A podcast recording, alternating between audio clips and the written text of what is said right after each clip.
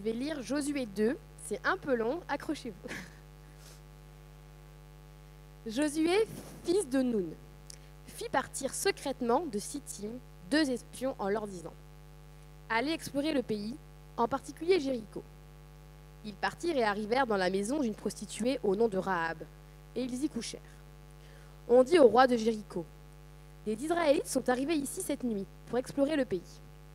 Le roi de Jéricho envoya dire à Rahab Fais sortir les hommes qui sont venus chez toi, qui sont restés, qui sont rentrés dans ta maison. En effet, c'est pour explorer tout le pays qu'ils sont venus. La femme prit les deux hommes et les cacha.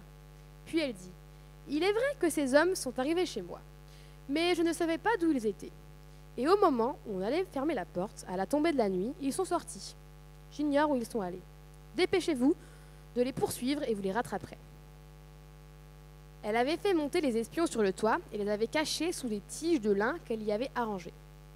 Ces hommes les poursuivirent par le chemin qui mène au gué du Jourdain et l'on ferma la porte après leur départ. Avant que les espions se couchent, Rahab monta vers eux sur le toit et leur dit Je le sais, l'Éternel vous a donné ce pays. La terreur que vous inspirez s'est emparée de nous, et tous les habitants du pays tremblent devant vous. En effet, nous avons appris comment, à votre sortie d'Égypte, l'Éternel a asséché devant vous l'eau de la mer des roseaux, et comment vous avez traité les deux rois des Amoréens de l'autre côté du Jourdain, Sion et Og, que vous avez exterminés?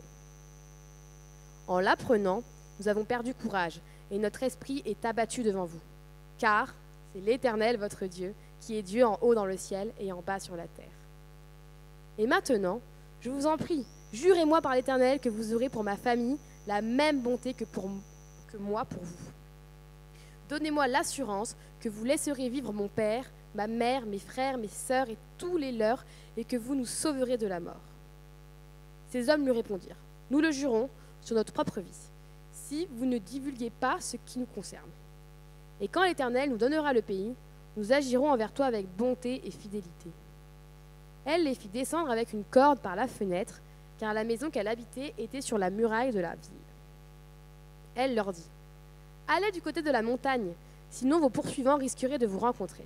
Cachez-vous là-bas, là, pendant trois jours, jusqu'à ce qu'ils soient rentrés. Après cela, vous poursuivrez votre chemin.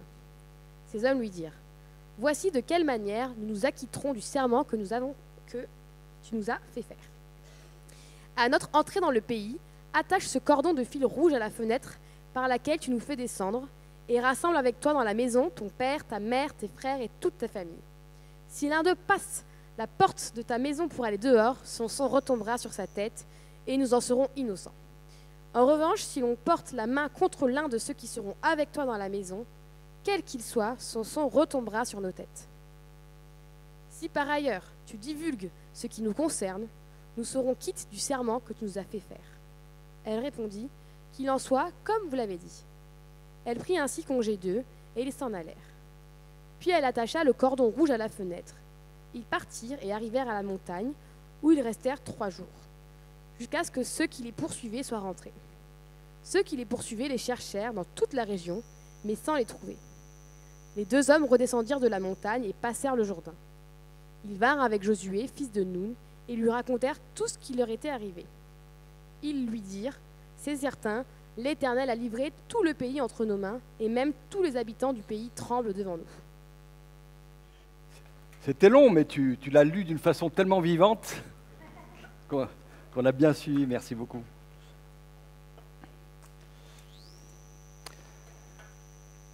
Alors c'est vrai, nous continuons cet après-midi notre série dans le livre de Jésus, une série intitulée Par la puissance de ses promesses, Dieu nous fait entrer dans son plan.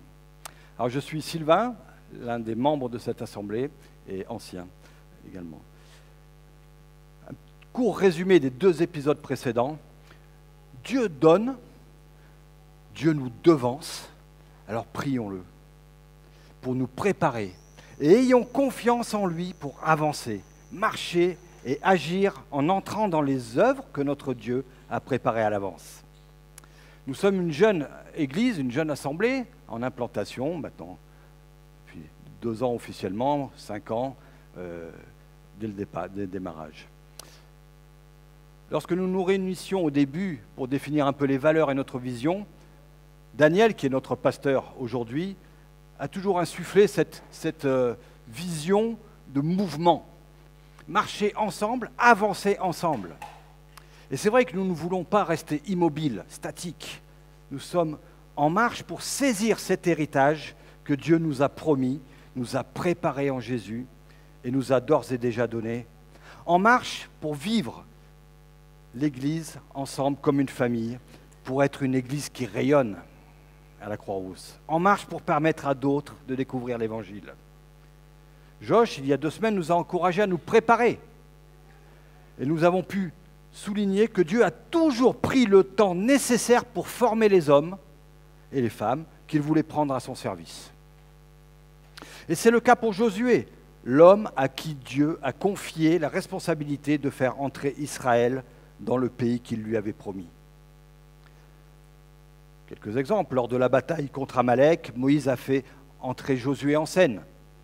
Il devait sélectionner les combattants et affronter l'ennemi en pleine. Il est resté longtemps aux côtés de Moïse en formation. Sur le mont Sinaï, il était le seul à y avoir accès avec Moïse. Dans la tente d'assignation, il a également été choisi pour, être, pour être l'un des douze espions devant explorer Canaan avant la conquête. Vous pourrez relire tout ça dans Deutéronome et Nombre. Un autre point important dans l'introduction. Il faut souligner que Josué a été choisi et approuvé par Dieu. On lit ça dans Nombre, je vous en fais lecture, Nombre 27, 15 à 18. Moïse dit à l'Éternel, euh, que l'Éternel, le Dieu qui donne le souffle à toute créature, établisse sur l'assemblée un homme qui sorte et rentre à leur tête, qui les fasse partir en campagne et en revenir, afin que l'assemblée de l'Éternel ne ressemble pas à des brebis qui n'ont pas de berger. L'Éternel dit alors à Moïse, prends Josué, fils de Nun, c'est un homme en qui réside l'Esprit. Alors sur quels critères Josué a-t-il été choisi? Est-ce qu'il est diplômé de, l'école euh, des officiers de Saint-Cyr? Est-ce qu'il a des certificats de maîtrise euh, en stratégie militaire? Il a des lettres de recommandation? C'est pas ce qu'on vient de lire. Hein. En clair, Josué a été désigné par Dieu sur la base d'un critère décisif. Josué, l'homme en qui réside l'Esprit. Josué, choisi par Dieu, il a été préparé, formé. Il a eu de l'expérience avant de se voir confier cette mission, ce défi de conduire Israël dans le pays promis. Et ça, c'est une première application pour nous. Josh a parlé de défi. Dieu nous devance, Dieu veut nous former, et nous pouvons avoir confiance pour affronter ces défis. J'ai lu dans un article, une revue un peu people, la réponse de plusieurs personnalités à cette question. En quoi avez-vous foi? Voici les réponses, quelques-unes des réponses. Certains ont dit Je crois à la position des planètes. D'autres Je crois aux vœux et à toute superstition. Encore Je crois à l'intelligence de la vie. Ça, c'est intéressant. Au talisman, aux signes, à la puissance des tarots, à la télépathie, etc. etc. Alors oui, euh, ça m'interpelle d'un côté, mais disant, bon, mais toutes ces choses-là n'ont pas de répondant. Mais en même temps, je me réjouis parce que toutes ces personnes ont répondu. Personne n'a dit, je n'ai foi en rien. Alors je vous propose cet après-midi de voir comment cette femme cananéenne, Rahab, a répondu à cette question En quoi as-tu foi? Et nous pourrons, nous, également nous poser cette même question. La scène de notre récit, et Raphaëla ne s'est pas trompé, se déroule autour de l'an 1400 avant Jésus-Christ. Après 40 années d'errance dans le désert, Israël vit trois jours de branle-bas de combat.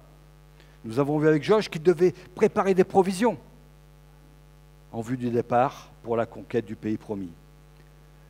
Quant à Josué, ce serviteur rempli de l'esprit, il envoie secrètement deux jeunes gens afin d'espionner la région et particulièrement la citadelle de Jéricho. Josué connaît les risques de cette mission parce que lui-même a été envoyé comme espion en Canaan pendant 40 jours. Le récit biblique nous dit que les espions ont bien réussi leur mission, puisque non seulement ils ont pu s'approcher des murailles de Jéricho, mais ils ont pu pénétrer à l'intérieur, sans se faire remarquer, en tout cas pas tout de suite. Maintenant, à l'intérieur, où aller? Eh bien, probablement dans le seul établissement dont la porte était ouverte.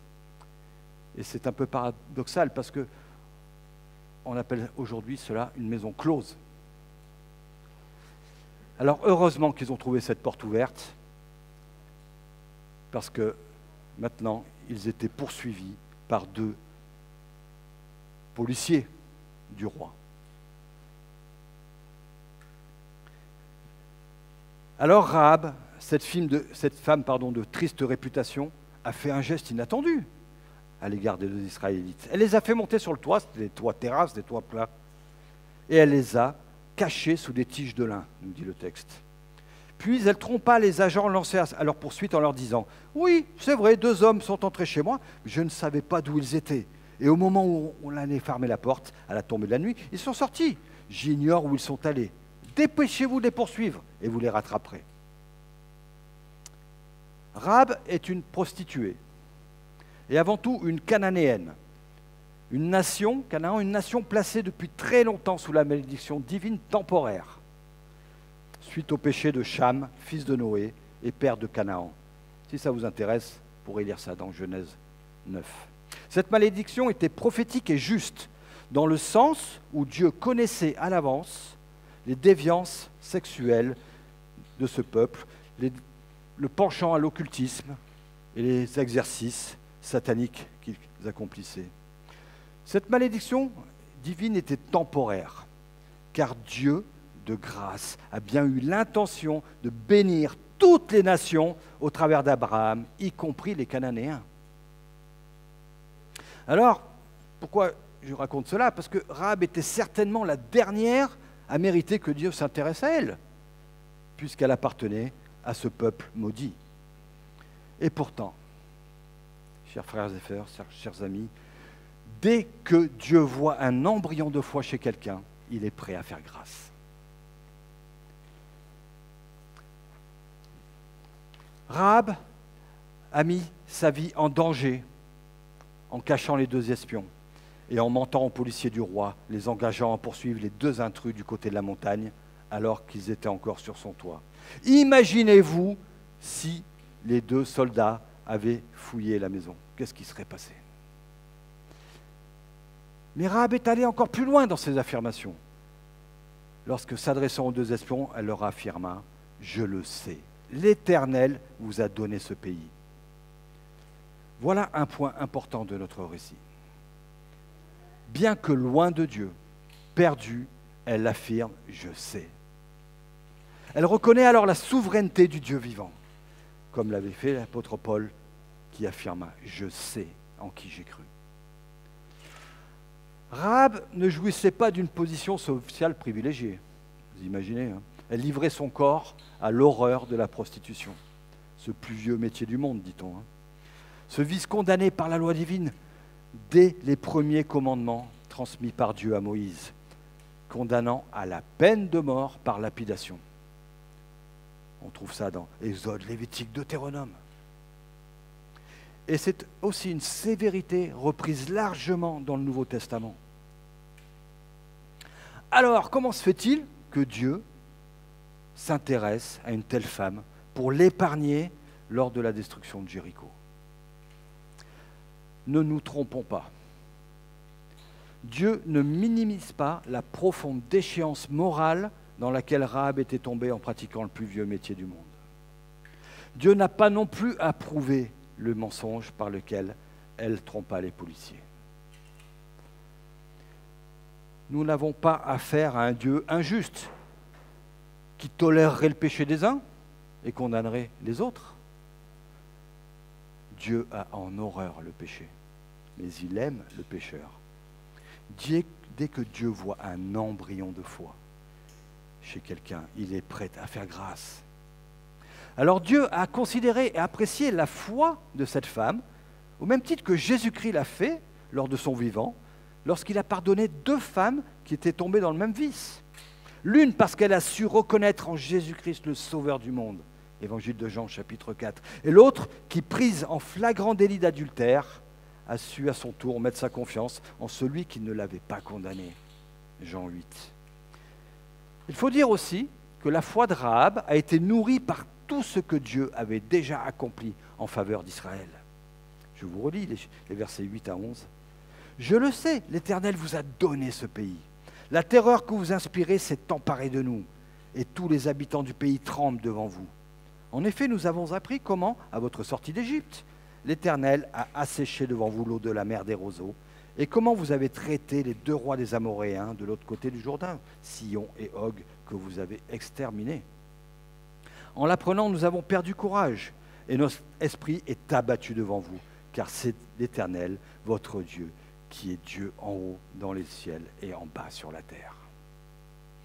Elle a eu foi en ce Dieu qui a déjà dépossédé les habitants du pays de Canaan en faveur d'Israël. Le, temps qu'elle emploie, considère, elle considère que c'est déjà fait.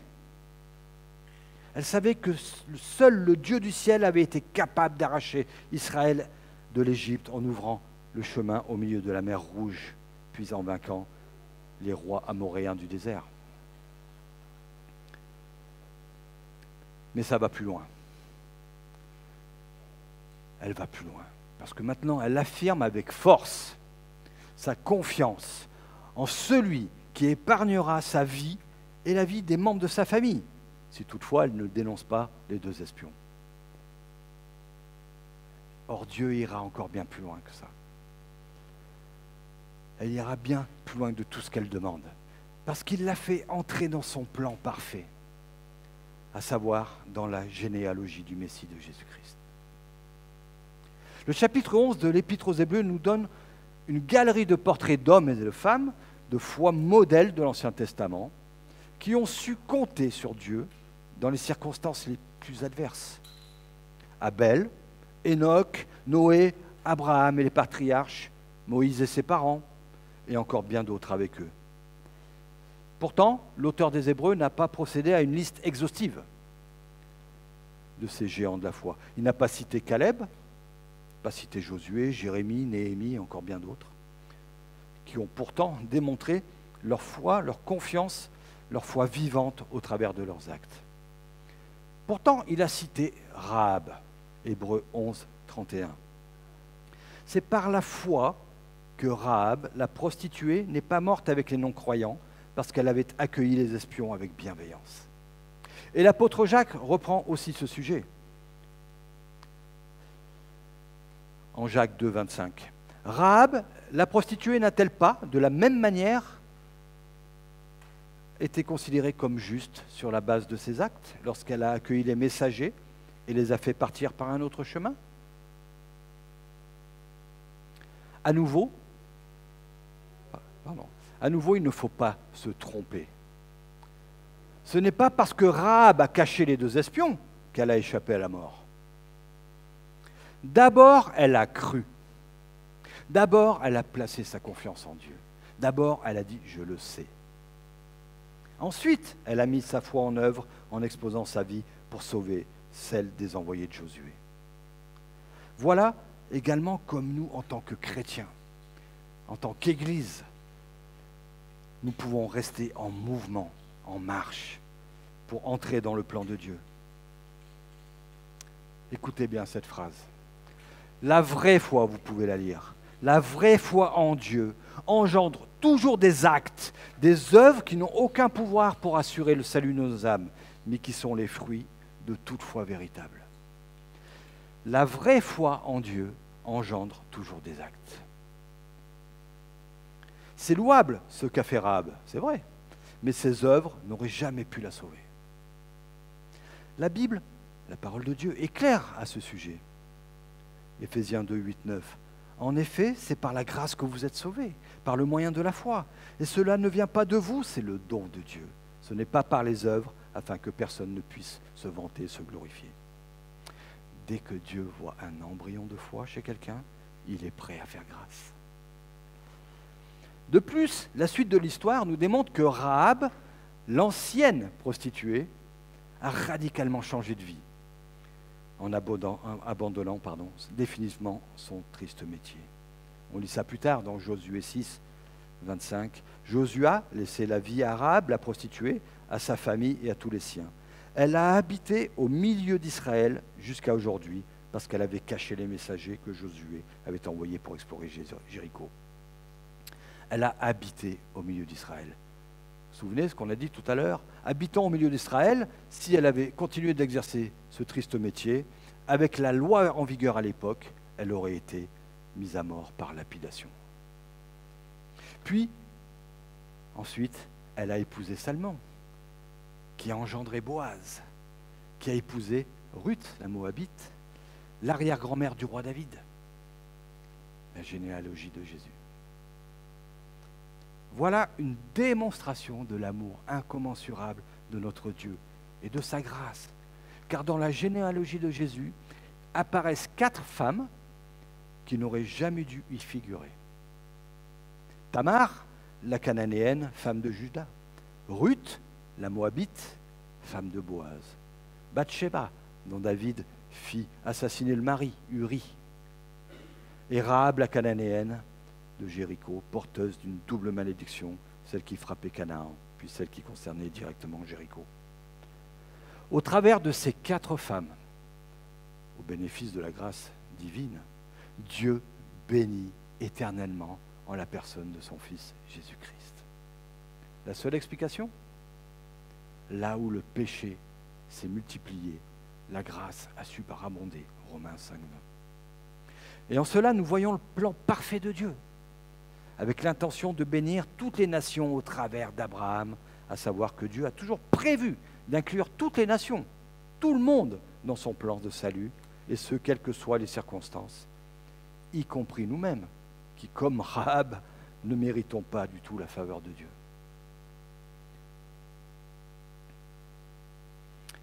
Le récit continue. Alors Rahab fit descendre les deux espions par une corde attachée à la fenêtre. Ces derniers lui remirent un fil rouge, lui demandant de l'accrocher à cette même fenêtre comme un signe visible, puis de, se rassembler, de rassembler toute la famille sous son toit. Par contre, si l'un d'entre eux en sortait, alors il ne pourrait être sauvé. Il s'est écoulé quelques semaines avant que l'armée d'Israël défile pendant sept jours autour des murailles de Jéricho. Et pendant tout ce temps, le fil rouge est resté accroché à la fenêtre attestant de la foi de Rahab en celui qui garantissait pleine sécurité pour elle et sa famille. Ce fil rouge, signe visible de la confiance totale qu'elle portait au Dieu d'Israël, sous les ailes duquel elle était venue se réfugier.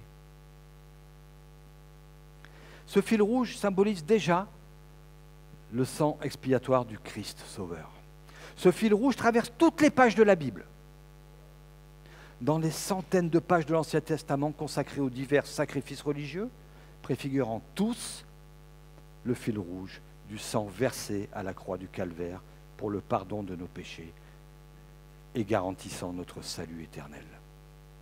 Cet épisode nous rappelle bien sûr cet autre acte de foi lorsque Dieu dans la nuit frappa tous les premiers-nés d'Égypte, alors que Moïse avait engagé chaque famille à se placer sous le signe visible du sang d'un agneau égorgé qu'ils mettaient sur le linteau des portes de leur maison. Et Dieu les avait épargnés.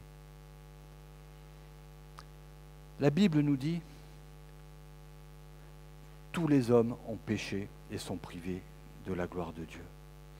Tous ceux qui s'approchent du trône de Dieu pour être sauvés doivent reconnaître la réalité du péché. Pour être pardonné, le pécheur doit prendre conscience qu'il est coupable devant Dieu, sans espoir, et que le salaire du péché, c'est la mort, c'est-à-dire la séparation éternelle d'avec Dieu. Jésus-Christ, on l'a chanté, on l'a lu, le Fils de Dieu est venu sur terre en simple homme, et il a vécu la vie sans péché que nous ne pourrions pas avoir.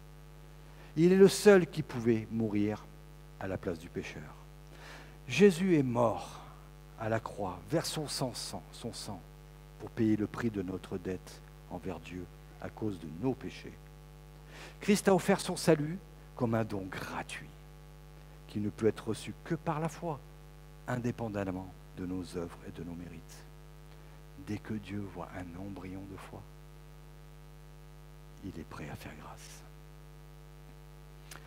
Alors, chers amis, chers visiteurs, si toutefois vous étiez en, pleine réflexion, interpellé, si vous n'avez pas encore décidé, êtes encore hésitant, bonne nouvelle.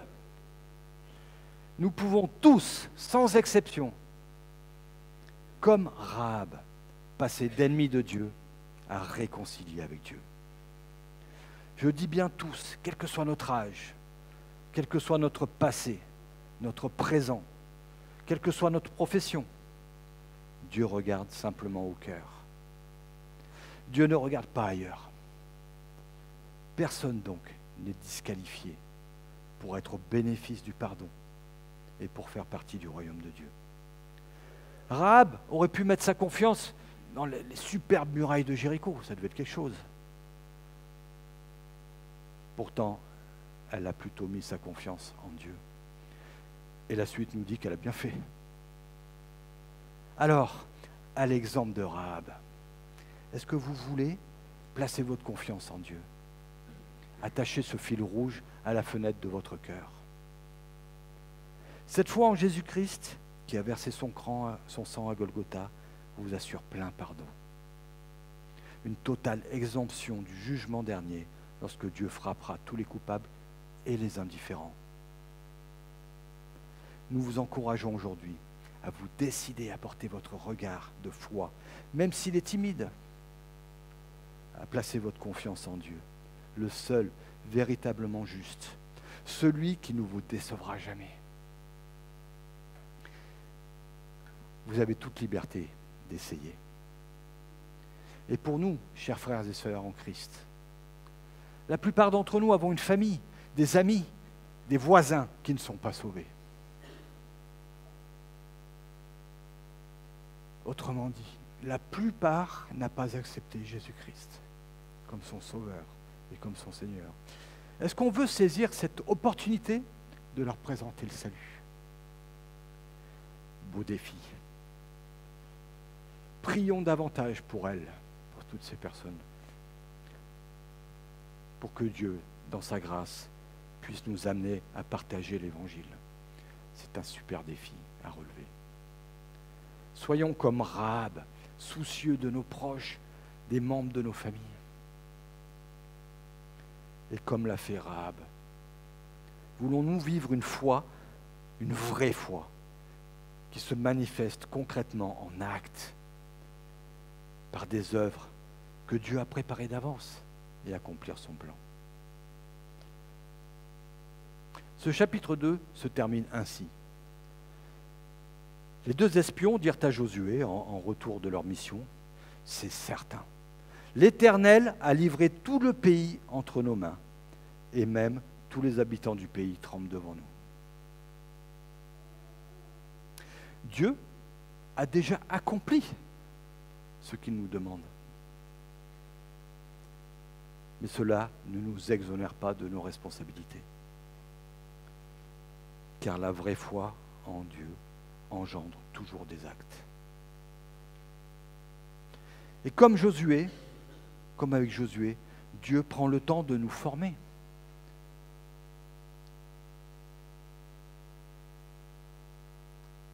Alors nous voulons ensemble nous laisser instruire par la parole de Dieu, dans la prière, sous la conduite du Saint-Esprit, et vivre la communion fraternelle. Par la puissance de ses promesses, Dieu nous fait entrer dans son plan. Marchons ensemble pour saisir cet héritage que Dieu nous a promis, nous a préparé en Jésus et nous a d'ores et déjà donné. Marchons pour vivre ensemble l'Église comme une famille et pour être une Église qui rayonne. Marchons ensemble pour, pour permettre à d'autres de découvrir l'Évangile. Je Je vous invite à prier.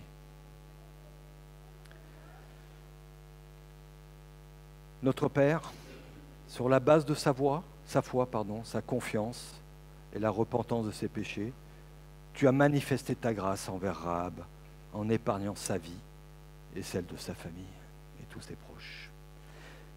Merci parce que tu l'as également fait pour nous, qui ne méritons rien de mieux que Rahab. Nous te prions, si toutefois quelqu'un ici était encore en recherche, dans l'incompréhension peut-être, que tu l'éclaires et que tu te révèles à lui. Et nous te prions de nous donner d'être soucieux du salut de nos familles, de nos amis, de nos collègues, de nos voisins. Continue de nous former pour ce beau défi de partager cette bonne nouvelle de l'Évangile sous la conduite de ton Saint-Esprit. Au nom de Jésus. Amen.